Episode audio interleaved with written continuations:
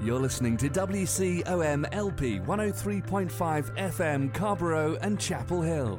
It's a Tuesday, it's 5 o'clock, and that only means one thing. It's time for another round of Snarky Faith with your host, Stuart Deloney. This is a space where we irreverently wrestle through life, culture and spirituality, all with our heads in the clouds, our tongues in our cheeks, our hearts in our sleeves, and our feet on the ground. At Snarky Faith, the questions or even the answers are never the point. It's all about the conversation.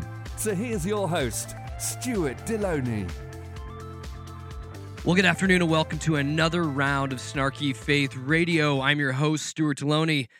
And hey, dear listeners out there, whether you're listening over the airwaves or whether you're checking us out via podcast, I just want to tell you guys, thanks for tuning again. Thanks for being a part of what we do here at Snarky Faith Radio. This show today is going to be an interesting one.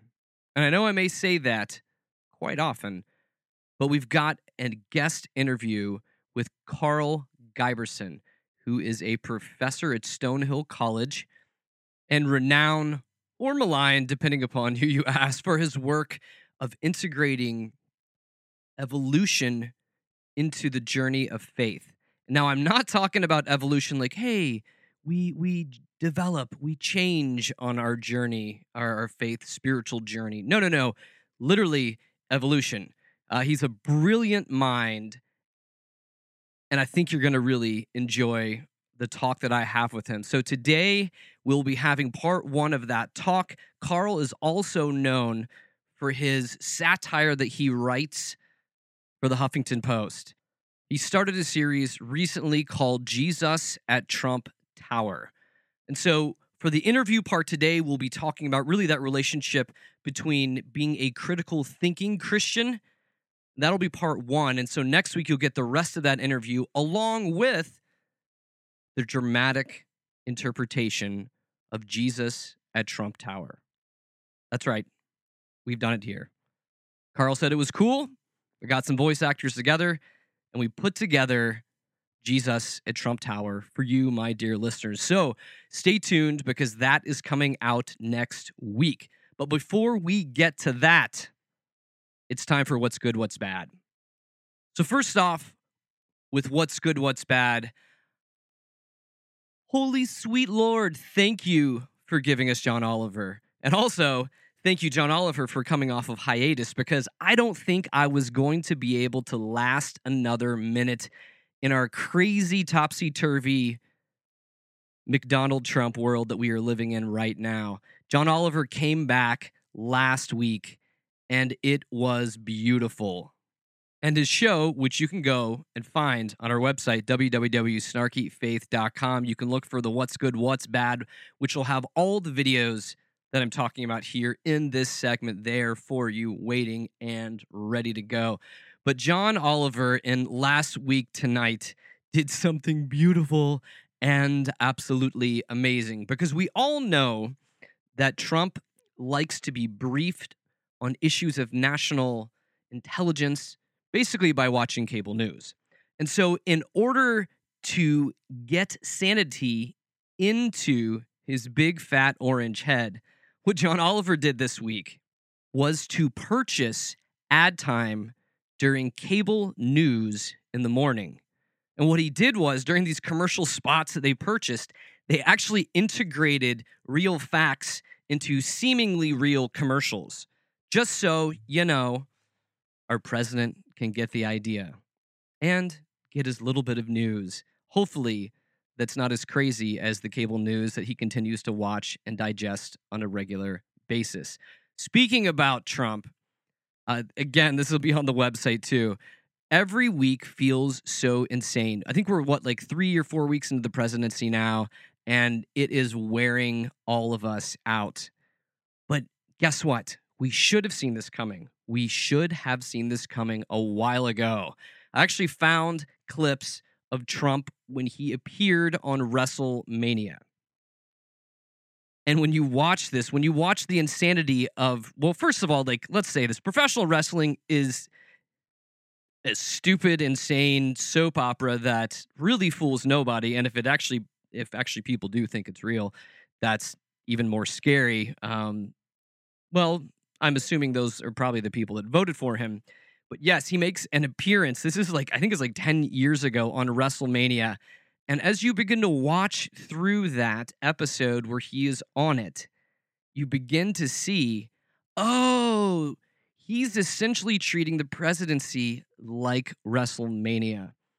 And the only problem is WrestleMania, most of us know it's fake. The presidency, he's treating it like it's fake in some sort of an insane wrestling match, but somehow the rest of us are stuck with this reality that continues to unfold.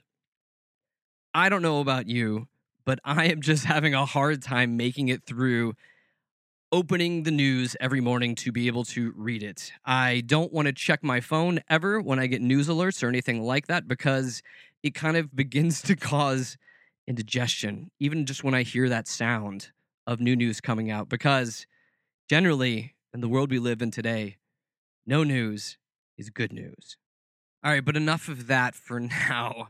Enough of Trump's America. Did anybody catch Denzel Washington's acceptance speech at the NAACP Image Awards for Outstanding Actor in a Motion Picture? His speech is every bit inspirational. It's one of those things that we need now.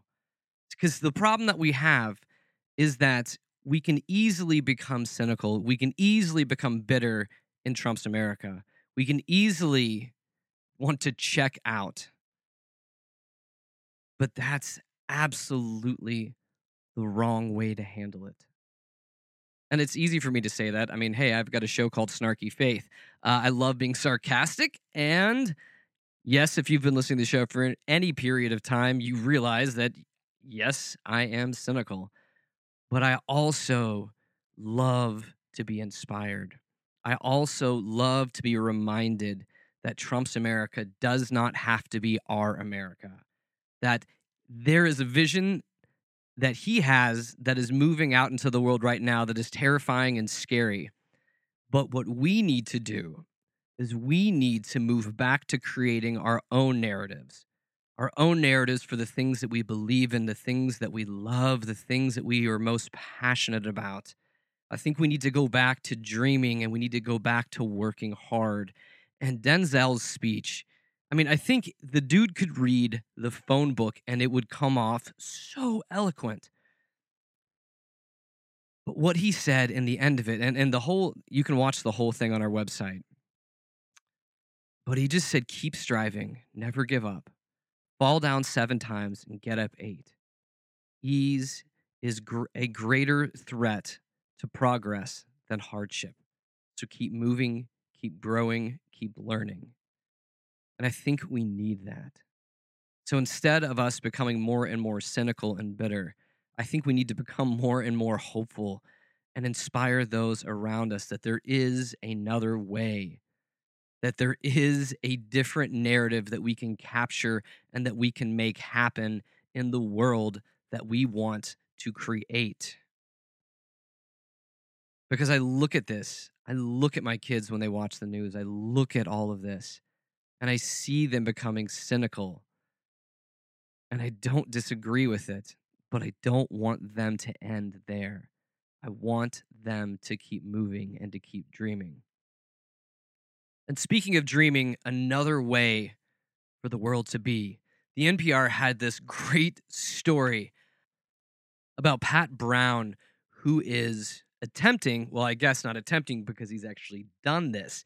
He has pulled off a veggie burger that tastes like actual real meat. That's right. He has actually made a veggie burger that tastes like a real burger. So why does this matter? Well, on one level, I would say that it matters simply because for at least me and my family, we would be what you call garbage vegetarians, which means that for the most part, we're vegetarian. If you're going over to people's houses or other people are serving stuff, we make amendments to our beliefs within that. And my wife has been on a pursuit of trying to make good bean burgers, and while they are delicious, they do not taste like a real burger. And no, the story is not important because finally Stuart has something else to try to eat. No, that's not what it is. Because if you begin to think about what it takes to make a quarter-pounder hamburger, and so and it's great. They have this whole chart about really how awful raising livestock for us to be able to eat meat at any whim that we want to. Like McDonald's is, 24 hours now? Which I guess you could call that meat. No, but when you think about how it harms the environment, and so they break this down. So for you to be able to eat a quarter-pounder hamburger, so that what that looks like is that is 6.7 pounds of grains and feed for the animal. That also takes up 52.8 gallons of drinking water to irrigate the crops. And that also requires 74.5 square feet of grazing and growing for feed crops. So you need to have area for the crops to be able to feed the animals. You also need areas for the animals to sit around and graze, right? And so in all of that, per quarter-pounder hamburger, that requires 1,036 BTUs for feed production and transport, which is the equivalent of running your microwave for 18 minutes. And so this matters not simply based upon Stuart wanting a better-tasting veggie burger. No, this matters because if they can do this, this can fundamentally change the way that we handle the food industry, and on top of it, how much of an impact or a footprint we continue to put on the environment day after day, year after year. So these burgers are all natural. When you see the quote-unquote meat before it's cooked, it looks just like ground chuck. It cooks like ground chuck. It smells like it, and it tastes like it. Can you imagine how much that would transform not only the way we eat, but also the way that we handle the environment? I mean, it's a fascinating story. It is a fascinating story about one guy's pursuit to change the world through hamburgers. And it's from NPR. So you can check that out on the website too. And lastly, I will leave you in the realm of pure escapism. This is absolute, pure, disgusting escapism. There's this guy. His name is John Ferrero, who's also known, based upon his talents, by the nickname Hammerhead. That's right. Hammerhead pounded his way into the record books of the Guinness World Records Italian show. You know what he did? You can kind of guess this a little bit based upon his name.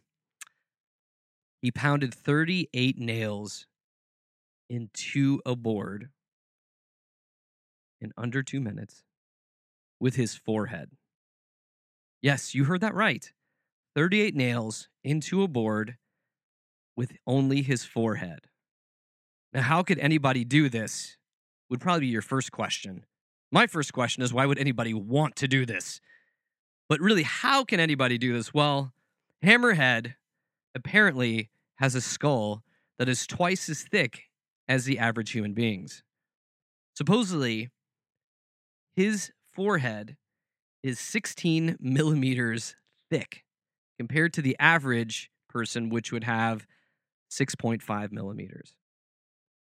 The video's on the website. It's something to behold. And it's not one of those things that I would say it's not for the faint of heart, but it is kind of bizarre, and it kind of makes you cringe while you watch it. So I'm not quite sure if that fits into what's good or what's bad. It kind of just is. And it really begins to kind of be a visual for how I feel about the way the world is going today. You ever have that feeling when you want to just kind of bang your head against the wall? Well, apparently this guy literally does. And I would just do it metaphorically because otherwise it would hurt and it really wouldn't solve anything. So that is what's good, what's bad from this week. And next up, we have the interview with Karl Giberson that I'll give to you right now. Here it is. So we're speaking here today with Karl Giberson, and Karl holds a PhD in physics from Rice University. He's also lectured on science and religion at the Vatican, Oxford University, London's Thomas More Institute, and many prestigious American venues, including MIT, Brigham Young, Xavier University. He's also published more than 200 reviews and essays in the New York Times, CNN.com, The Guardian, USA Today, LA Times, Salon, and he also blogs at the Huffington Post. So, Karl, thank you so much for being here today. Happy to be here. So one thing when I was doing a little bit of background research into you, I noticed that in 2013, you were elected to the International Society of Science and Religion. And is there any kind of secret handshakes or signet rings that came along with that? No, unfortunately, I think if you put religion and science together, you don't get anything quite so interesting or mysterious as that. So basically, you just put name tags on your chest and go over to the buffet and start eating. That's about it. That's pretty much what anybody in a secret society would say who doesn't want you to know about the signet rings and the secret handshakes, right? Yes, that's exactly right. Okay. Well, I'd stumbled across your work initially just with your Huffington Post article, Jesus at Trump Tower, and we'll dive into that a little more. But as I started to look into your background, it became more and more interesting about how much you've written and you've talked about this whole weird tension, this divide between science and religion. And so I wanted to start this off kind of with a softball question for you. So why do you think Christianity is so afraid of evolution? Well, I mean, there's so many different ways to kind of approach that. I think one of the significant factors is that very, very successful kind of evangelical entrepreneurs have managed to kind of craft an argument that Christianity kind of needs to do that.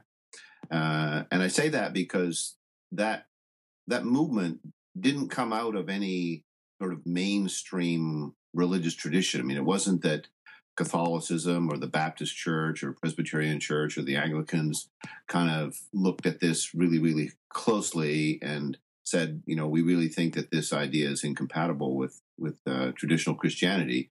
And it wasn't even an immediate response to Darwin in the early part of the 20th century when the fundamentalist movement was getting started. Like it was not anti-evolutionary at that point, and many of the prominent early fundamentalists were fine with Darwin.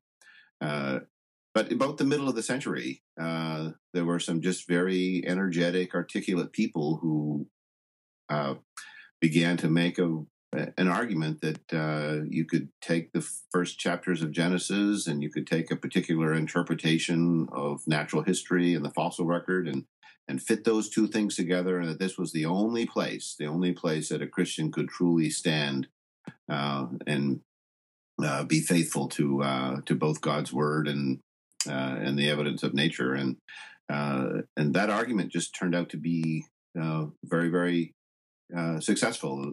The audience was right there for it. And so I take it from how you're kind of framing this too, that you're a big fan of Ken Ham. Oh, yes. Yeah. Ken and I are really good buddies. And I think if you go to his website and you can read a lot of interesting blogs where he just praises my work, to the heavens. Because I'm assuming that you have like a lifetime pass to the Ark exhibits or whatever the fun ride he has going on. He's always asking me to come out and kind of my perspective on his projects. Well, and so I love how you're like laying this out, and like another just like following up that question is that why is this still a thing? Like, why is this argument still a thing within the church, do you think?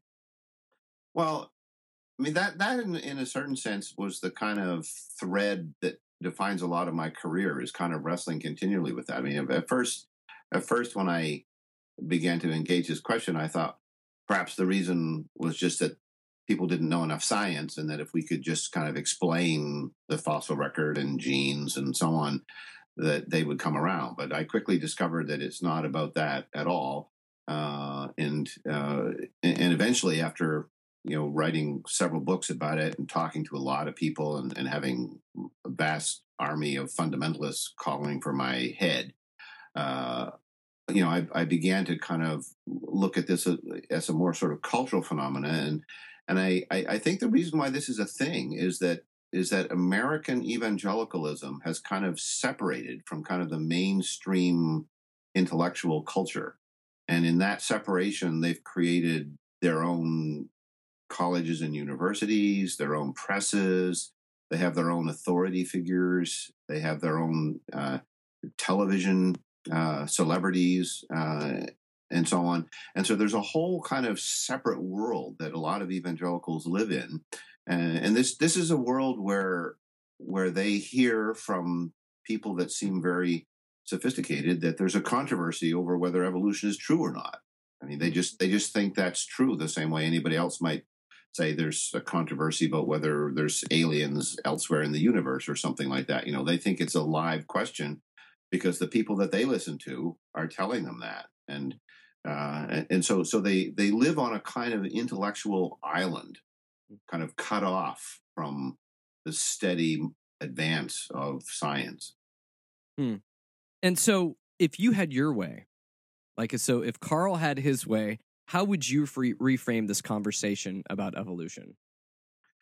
I mean, I'd like to reframe the conversation at the level of kind of Sunday school teaching, because I think that's where a lot of the sort of structural problem kind of persists. That if you look at the typical education of a child growing up in the evangelical church, they learn Bible stories. They learn them in Sunday school. They learn them if there's a kind of children's part of the service. They learn them from books that uncles and aunts give them for Christmas and so on. So they get all of this biblical literacy, the stories of Adam and Eve and Moses and the Ten Commandments and Noah's Ark and so on. And they just learn all these stories.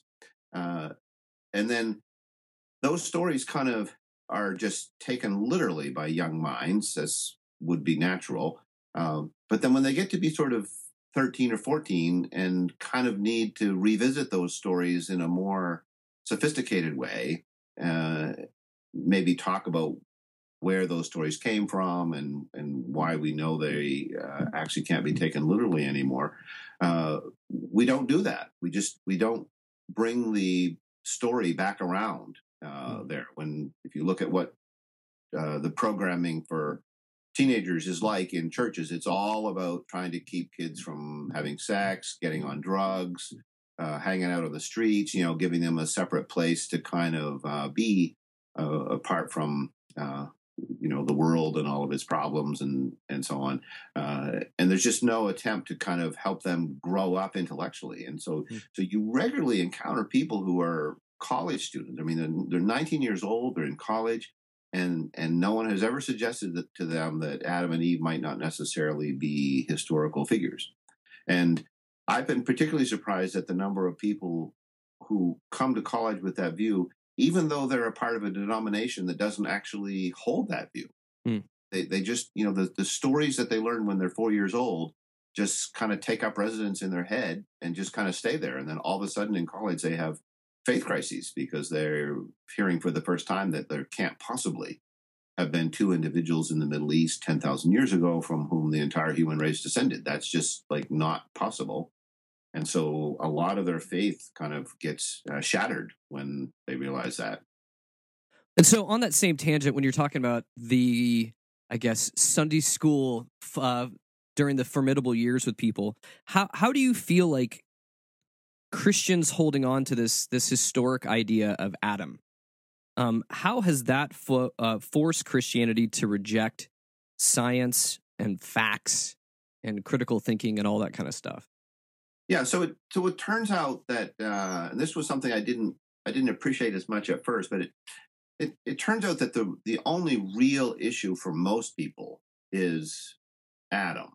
And thoughtful students who I've engaged in class for, you know, decades now, who are eager, they're very, very eager to accept science and to kind of get out of this anti-science mold that they've been raised in without losing their faith. They're okay with the earth being very old. They're okay with a creation that's understood as a long process over time. They're okay with the fact that God has a plan and so on. All that seems acceptable to them. But they kind of recognize that when it comes to Adam and Eve and the fall and sin and so on, that there's something kind of theologically important there that they're not sure how to navigate. Mm-hmm. And so I think the issue for most Christians who are wrestling with this is not really so much evolution per se. It's how do we account for sin in the world unless we have two individuals who brought it into the world. If we don't have that story in history somewhere, then we have to suppose that God made all of this bad stuff that makes life so tough. And that's just not acceptable for most people in terms of their understanding of creation. And so with, again, if you had your way, to do this, what do you think kind of the posture of a thinking Christian, you know, what kind of posture should a thinking Christian have? With a thinking Christian, and this was a large part of my own kind of formation as I kind of left fundamentalism and kind of eventually evangelicalism, was coming to the realization that science is an enterprise of great integrity. I mean, what's going on in the scientific community is not a political effort to achieve consensus around a set of secular anti-religious ideas. There's no kind of general anti-religious sentiment in the scientific community. It's a very honest search for truth. And in an age where telling lies about everything has become so commonplace, I mean, science really should be understood as one of the few enterprises where actually telling the truth and being honest about what you are encountering in the world, that's one of the few communities where that value is still at a very, very high level, more so than in the church today. And so I really think that thinking Christians need to recognize that science is an enterprise with a lot of integrity, and they need to take it seriously. And so when scientists come and say, look, there's no way that the human race can be descended from two individuals, no matter when they lived, because there's too much diversity in the gene pool to have it all have originated that way, then people need to say, okay, that means Adam and Eve are not historical characters. I have to live with that. And if I can't figure out how to fit that into my idea about sin and suffering and the origin of all the evil in the world, then I'll just have to accept that that's a mystery that I don't understand. Well, I love how you begin to talk about science as a search for truth. You know, and I think that many folks in the religious realms would say that religion is about searching for truth or ultimate truth. But where do you think that they go wrong? Because oftentimes, you know, within specifically Christianity, when we talk about searching for truth, a lot of folks within those realms already assume they have the truth, right? You know, as opposed to, and maybe you can tell me if I'm wrong or not, but when you look at science, I mean, the pursuit of truth continues. You know, it's not simply we found this truth, let's just leave it and walk away from it, we're good here. Which is what seems like a lot of times within Christian scholarship has become, where we already have the truth. You know, instead of necessarily needing to search deeper for it, we already just have it, and we just need to proclaim what we have. And, you know, again, why do you think it is that Christians aren't always on that search for truth, much like folks are in the science realm? Well, I mean, that's the point that you've made is one that my, you know, good friend John Polkinghorne has made on many occasions and talked about how science and religion really are sort of cousins, and they're related in that they both take the search for truth very seriously. But I don't think that it actually kind of plays out like that in practice. I think in some sort of ideal sense, everybody, all Christians would kind of say that we're all about having the truth and being open to truth. But the reality is that the Christian community is more about protecting historical truths rather than seeking new truths. So you never find within the Christian community, really in any of its traditions, a kind of excitement when they discover that something that they've long believed to be true actually is not true. Mm. Whereas in the scientific community, when something like the Big Bang emerges and people are very startled by this idea that there was some sort of extraordinary beginning event to the universe, like there's like this is like big news. It's exciting. It's like a novel that's reaching some sort of crescendo, and people get really excited about it. And even though these revolutions are often hard fought because people holding on to other views don't give them up quickly, there's a kind of excitement that something really significant is going on. I mean, in contrast to that, when something emerges that challenges a traditional Christian idea, it's kind of circle the wagons and protect the received wisdom from the past at all costs, and try and sort of fight back against this new truth. Yeah, it's like what you're even saying. It's kind of like the toe the company line, kind of a posture that you have. And some of this, I wonder, and we've wrestled through this on other shows. Some of this, and I would love to hear your feedback on this. I think some of it comes down to how we disseminate and how we raise disciples currently, like in the American church. Because even if you just look at the basic structure of how things happen, it's simply you have one person on a Sunday telling everybody else what to think. You have this idea that you're just translating to them. But very rarely do you see churches nowadays actually teaching people to critically think, you know, to be able to have the tools to make the conclusions themselves. Do you think some of it has to do with just the way that we, well, I mean, again, if you look at science, I mean, science is a study where you're continuously pushing people to research and to dream and to search for what's out there. Whereas within Christianity, oftentimes, at least American Christianity, it seems like it's boiled down to, we already have it figured out, and we just need you to continue to know what we have figured out. Yeah, I think, I mean, yes, I mean, I certainly agree with that. But the issue with science, though, I think is more complicated, and I don't want to be overly critical of the church on this point, because these scientific issues are, I mean, they're peripheral. I mean, most of the conversation in the Christian tradition has been about Christ and what that means, how to understand all that, right? And everything else is kind of secondary to that. So if you look at what a good pastor is trying to do, and let me answer this question by relaying a conversation that I had with one of America's leading evangelical pastors, who kind of put it this way. He said, "In my congregation," he said, "I have people who are wrestling with the death of a child. Mm. I have people who are struggling with their sexual orientation. I have people who have had an abortion and are feeling very guilty about that. I have people who are looking after parents with dementia, and so on." And he kind of went down the list of the real world issues that people fight and kind of look to the church to kind of help them get through these struggles of life. Mm-hmm. And then he said, "When do I have time to talk about the age of the earth?" Hmm.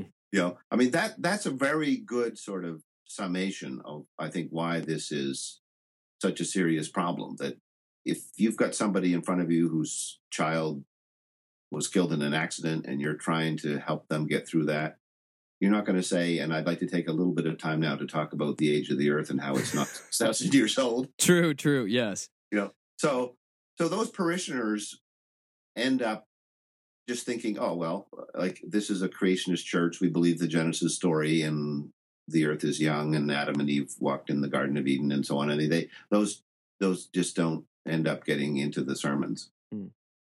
And let's see, some of my background is I went to like Fuller Theological Seminary, and I like to commonly say that Fuller was amazing for me, but it was also terrible for my career, because one of the things that I valued about how they handled things was, one, because they're interdenominationally, and they really just push critical thought, which oftentimes critical thought when it comes to the church isn't always very welcome. And in your own story, and this may sound silly, but I want to see how you unpack this. You know, would you say that you're a Christian who happens to be a scientist, or is it the other way around? And within all of that, I know oftentimes in culture, it's an either or, kind of a paradigm that we thrust things into. But how do you find that balance between faith and your profession, like and science? How do you find that balance? Well, I mean, I found it increasingly harder, and I mean, I went through a transition as an undergraduate where I had to sort of free myself from the fundamentalism with which I was raised, and that was a difficult intellectual transition, and one that, in many ways, I never really kind of got past that emotional struggle. I had been raised in a very fundamentalist, biblically literalist church, but it was a wonderful church. It wasn't political. There was no gay bashing and so on. So it was a very warm, nurturing environment. And so in a sense, I was kind of cutting off something that I look back on very fondly, rather than kind of escaping something that had turned me off. And then I spent, many years teaching at Eastern Nazarene College, in the Church of the Nazarene, which is not a fundamentalist denomination per se, but which for practical purposes is. And I began to feel increasingly alienated from that tradition. The more I became kind of more scientifically informed, and the church seemed like it. The church in general in America seemed like it grew increasingly more conservative.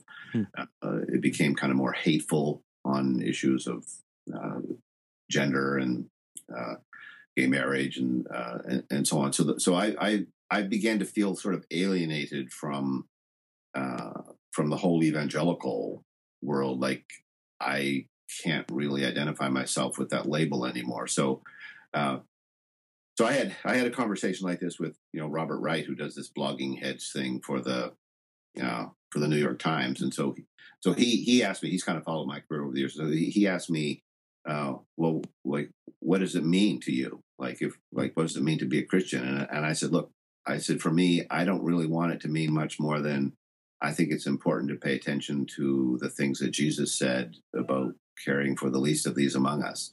And if somebody says that's important to me, then I'm totally happy to let them have the label Christian and so on. So for me, I've really gone a long ways from being interested in trying to kind of unpack theological doctrines and so on. Robert Wright actually kind of laughed when I gave that definition. He said, "Oh, I'll be happy to pass it on to Sam Harris that he can call himself a Christian now." Well, would you say that you approach religion, faith, theology with the same rationality that you approach science?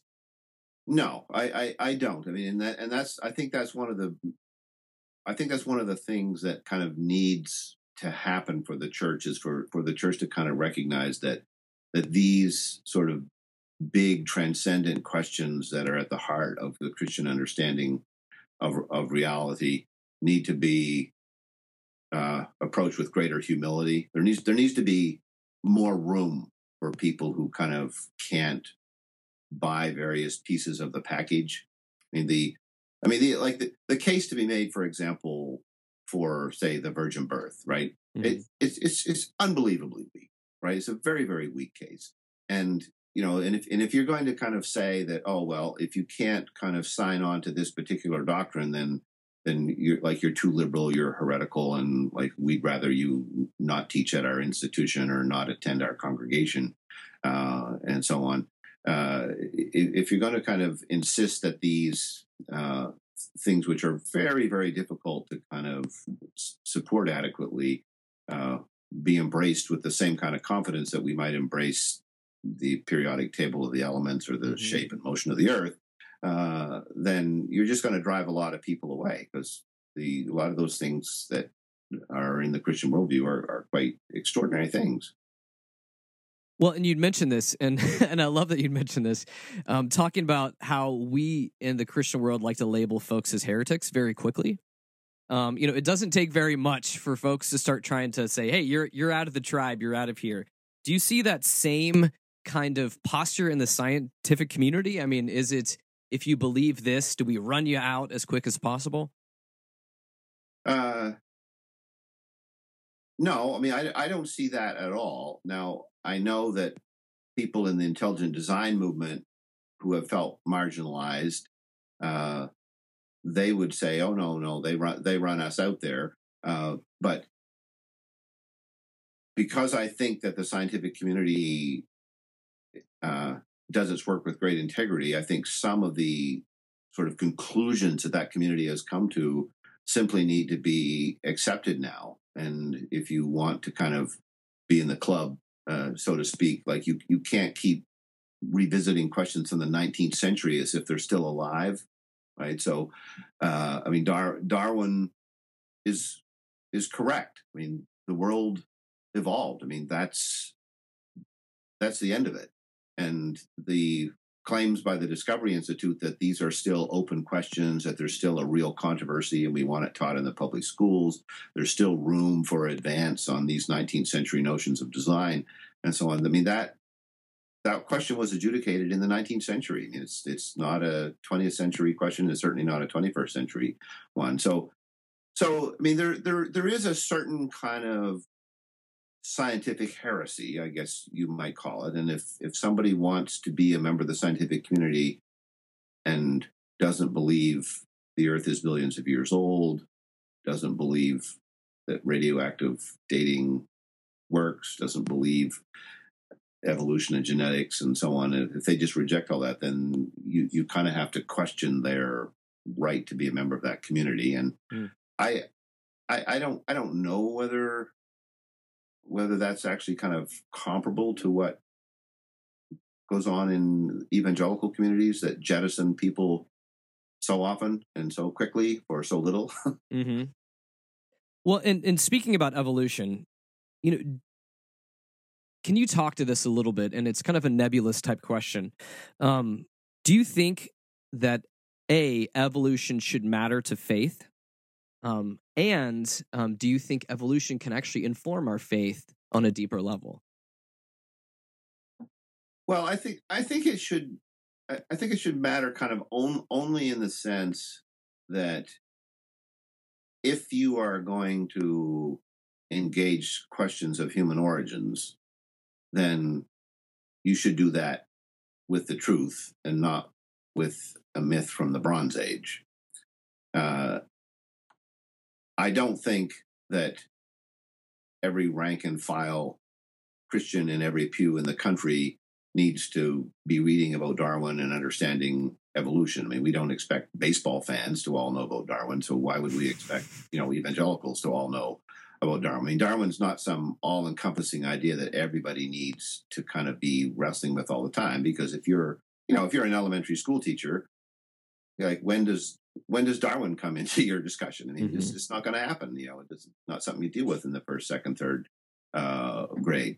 On the other hand, I think that it's incredibly useful to kind of recognize that evolution has shaped us as humans in very profound ways. And if we don't take those into consideration, then we don't really understand ourselves. Mm. And I think, for instance, if you take an issue like homosexuality, that for most of history was viewed as some kind of a strange, perverted choice made by people who were sick, and now we understand that it's not. It's a natural way that people are. I mean, it becomes important to kind of recognize that there is a human nature, and we're born with it, and we can't escape it. We have issues related to our gender, our sexual preferences, and everything else. And so if you really want to understand humans and their condition in the world as sort of actors in this great drama, you've got to pay attention to what we know from evolution. And so for you, coming at I guess, your faith, especially from your background, your education, everything else. What feeds you spiritually? Well,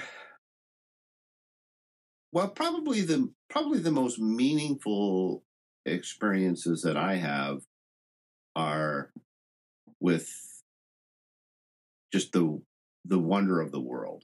I wrote a book called "The Wonder of the Universe" for InterVarsity Press, and it was a wonderful experience, sort of writing that. I mean, I think just literally when I look out the window that like what's out there is so extraordinary, and I think often about the fact that the DNA that has made me what I am has also made those trees what they are. I mean, they use the same DNA and so on that I have. And so this idea that we have a long history that goes from the Big Bang all the way through to the Big Brain, and that history is kind of what has created us and made us and so on. It's very, very grand. And I really have trouble kind of imagining that is just a purely materialistic process with no kind of transcendent kind of component to it. And I'm not inclined to say that like, oh, well, God was just managing the whole process and here are all the things that we can see specifically that he did. But in some sense, and this was a comment that Freeman Dyson made in his autobiography, he said, in some sense, the universe knew we were coming. Like that's a really interesting comment that, you know, you look back 10 billion years ago and you say, now in the universe as it exists right now, when it's kind of 4 billion years old, like you couldn't have life in it. And then kind of all these things start to happen that make it possible for there to be life at some later point. And you just think like, wow, this trajectory is quite extraordinary. And for me, that is an amazing, amazing part of the story of who we are. So, I mean, that nurtures me spiritually, that knowledge. And then at the end of all that, I find it to be, very spiritually fulfilling to just note the grandeur of the world as it exists right now. I mean, just the beauty of a sunset and autumn leaves. And, you know, and even today there's something kind of beautiful here in Boston with this spectacular storm that's whipping snow everywhere. And, you know, by tomorrow morning, there'll be very interesting patterns that the wind has created on the surface of the snow that will have mathematical shapes and so on to them. And like to kind of look at that and to see that, like there's this amazing order behind everything that happens, even amidst the noise and the chaos of a storm, it is for me spiritually rich. So I want to now pivot a little bit towards your piece at the Huffington Post. But as we're kind of just transitioning towards that piece, where do you think Christianity has gone wrong in America? Well, Christianity is such a broad term that I know. Yeah, so I wouldn't want to kind of just say Christianity. So let me comment about the demographic with which I'm most familiar. I think that the evangelical demographic, that large group, which I think would probably number around 100 million probably in America. I mean, it's the largest, certainly, by far of the various groups. I think that demographic, largely because it didn't pay enough attention to the life of the mind, has allowed itself to be kind of duped by clever, charismatic leaders who have sort of transformed its priorities into a political agenda instead of something that you can say is based on what Jesus taught.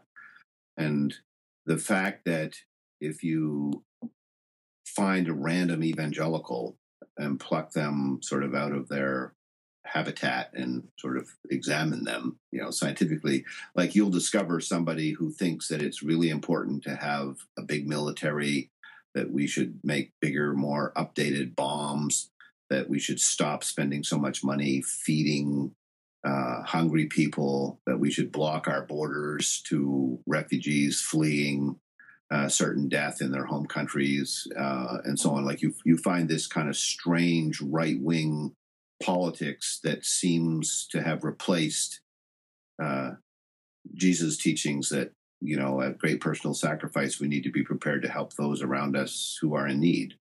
And so I mean, I think that's that's happened. That because this group has been so inattentive to the life of the mind that they don't understand that their moral positions are no longer the ones that Jesus held. Their scientific positions are from the 19th and even 18th century, and so many positions they hold are just indefensible now in the modern world, off on this island that I talked about earlier. Well, that's the end of part one with our talk with Karl Giberson. Thanks to Karl for being willing to sit down with me and do this. And like I'd said earlier in the show, we're also going to give you a treat next week with the dramatic reading of Karl's piece in the Huffington Post, Jesus at Trump Tower. And to give you a little bit of a tease, I'll give you a little bit of Trump right now. I'm interested in eternal life in heaven, okay? Now, I'm not worried that I won't go to heaven, of course. In fact, if you come to Trump Tower, you will see I practically live there now. And my latest wife is an angel, if you know what I mean. And we know angels don't grow old, just like my wife doesn't grow old, because I keep replacing her with a younger one, okay? Well, that is all I've got this week for you. Just a reminder, as we end this broadcast, you can also catch us on podcasts at www.snarkyfaith.com. You can go to our website for all sorts of stuff. We put out writing on a regular basis. We have What's Good, What's Bad that you heard earlier in the show. And, of course, we have our entire catalog of past shows that you can catch there. And just in case you've missed us one week. And I want to just tell you, thank you for listening. Thank you for being a part of the process. Thank you for being part of my radiotherapy that I think I have to go through on a regular basis just to stay sane in this crazy topsy-turvy world that we find ourselves in right now. If you want more, you can also find us on Facebook and Twitter. You can also go onto iTunes and type in Snarky Faith. You can find shows there. And if you are over on iTunes, feel free to give us a 4- or 5-star rating. Give us some love. Give us some reviews. We love to hear back from you about all that kind of stuff. And if you have questions, if you have thoughts, if you have comments, if you have articles that you want us to talk about on the show or put in What's Good, What's Bad, you can email us at questions@snarkyfaith.com. And I truly hope you all have a wonderful, hope-filled rest of your week. And again, I'll leave you with the words of Denzel Washington. Keep working. Keep striving. Never give up. Fall down 7 times. Get up 8. Ease is a greater threat to progress than hardship. So keep moving. Keep growing. Keep learning. That's all we got this week, and I am out of here. We'll catch you again next week. See ya. WCOM is listener-supported community radio, and Snarky Faith is only possible through our sponsors. Aqueduct Conference Centre was established in 1978 as a peaceful destination for small group meetings, special events, conferences, retreats, and weddings. For more information, go to www.aqueductcc.com. We are also sponsored by Lumen. Lumen, a spiritual community of seekers, sojourners, question askers, doubters, and skeptics, is a collective of fellow travelers that embrace the truth that all life is sacred, hope is real, and tomorrow can be better than today. All are welcome. You can find more information at www.lumencommunities.com.